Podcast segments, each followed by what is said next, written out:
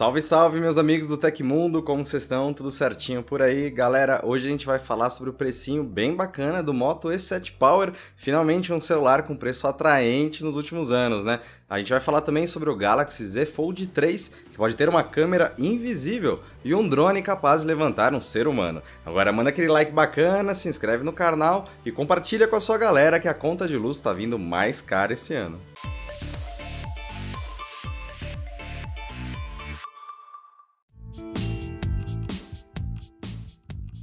A Motorola lançou no Brasil o Moto E sete Power, novo celular de entrada da marca que traz uma bateria robusta de cinco mil miliampères-hora. O aparelho também conta com outras especificações modestas, visando entregar um valor mais atraente. Neste momento, já é possível encontrar o modelo por menos de mil reais. O celular vem equipado com uma tela de seis vírgula cinco polegadas com resolução H D plus. O painel frontal do Moto E sete Power também conta com um entalhe para guardar a câmera de selfies, que possui cinco megapixels. A traseira do smartphone inclui um conjunto de duas câmeras. Enquanto o sensor principal conta com três megapixels, a solução secundária possui dois megapixels. Em seu interior, o smartphone traz um processador MediaTek Helio G vinte e cinco, modelo de oito núcleos que opera em até dois gigahertz. O chip básico vem acompanhado de dois gigabytes de memória RAM e trinta e dois gigabytes de armazenamento, que podem ser expandidos via cartão microSD. O grande destaque na parte de hardware fica por conta da bateria de cinco mil miliampères-hora,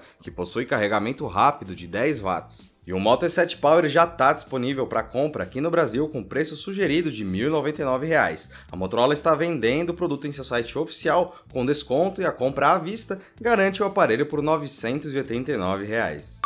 Câmeras invisíveis localizadas sob a tela de smartphones podem estar cada vez mais próximas dos dispositivos da Samsung. Um vazamento sugere que a gigante sul-coreana prepara o terreno para o lançamento de um flagship com a tecnologia U P C, que é uma sigla para câmera sobre o painel, já implementada pela companhia em notebooks. A fonte, conhecida por previsões assertivas nos últimos anos, segundo o B G R, indica que o candidato mais provável a receber a novidade é o dobrável Galaxy Z Fold três, pois com a revolução do aparelho, o movimento ocorreria naturalmente. Em caso de prejuízos à qualidade de imagem, um dos maiores empecilhos à adesão de fabricantes à U P C, alternativas certamente estariam à disposição do usuário, uma vez que o Z Fold dois, por exemplo, carrega duas câmeras frontais, logo, uma delas poderia perfeitamente se encontrar na parte externa. De todo modo, só o tempo vai dizer se o rumor condiz de fato com o que virá às prateleiras do mundo todo.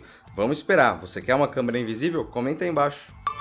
E após abandonar o Brasil, a montadora Ford anunciou que vai transformar a fábrica da empresa em Colônia, na Alemanha, no primeiro centro da marca dedicado totalmente à produção de carros elétricos. Ao todo, será investido um bilhão de dólares para modernizar a linha de produção e adaptá-la para a fabricação de veículos que rodam a partir de baterias. A fábrica na cidade alemã está em atividade há noventa anos e a transformação também é vista como um ato simbólico de transição para a montadora. A alteração dos planos da Ford na Alemanha A Alemanha não é coincidência. A divisão europeia da montadora também fez anúncios a respeito do foco no setor de carros elétricos. Segundo a empresa, todos os carros produzidos no continente em dois mil e vinte e seis terão zero emissão de carbono, sendo eles híbridos ou totalmente elétricos. Em dois mil e trinta, a ideia é que até os híbridos deixem de ser vendidos na região.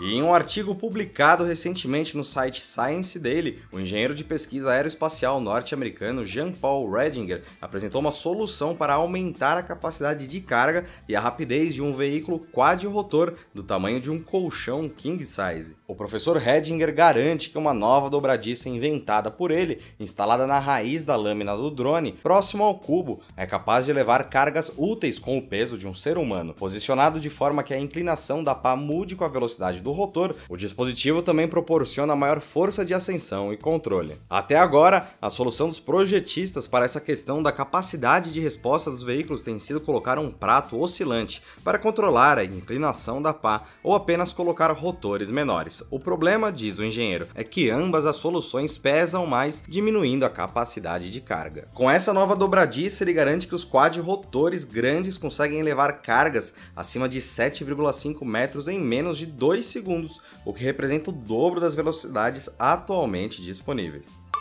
E um grupo de cientistas da Universidade Southwestern, no Texas, Estados Unidos, descobriu uma proteína que pode ser usada para criar mais um tratamento contra a covid dezenove. Entre os acadêmicos que fizeram a descoberta está a cientista brasileira Beatriz Fontoura. A pesquisa, que foi publicada no periódico científico Science Advances, analisa a proteína N S P um. A molécula bloqueia as atividades dos genes que promovem a replicação viral do coronavírus. A proteína N S P um pode ser a chave para o desenvolvimento de um tratamento da covid dezenove. O trabalho dos acadêmicos agora tenta verificar com mais profundidade como a N S P um altera a replicação viral. Se a capacidade de a proteína bloquear a multiplicação do coronavírus for atestada, a tendência é que esse mecanismo seja usado para funções terapêuticas, incluindo a criação de novos tratamentos contra a covid dezenove.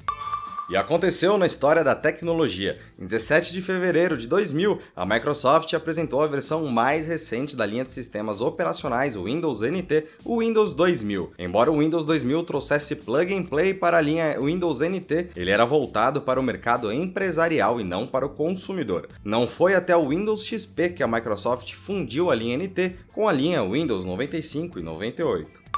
E acabaram as notícias do Hoje no Tecmundo da quarta-feira. O nosso programa vai ao ar de segunda a sexta, sempre no fim do dia. Links e tempos de todas as notícias que a gente deu hoje estão no comentário fixado no YouTube e na descrição do episódio nas plataformas de áudio. Quem quiser assinar o programa com o podcast, os links estão na descrição desse vídeo. Aqui quem fala é o Felipe Paião e amanhã tem mais. Você pode me encontrar lá no Twitter pela arroba Felipe Paião. Espero que vocês continuem seguindo as recomendações da Organização Mundial da Saúde. Um abração e até amanhã.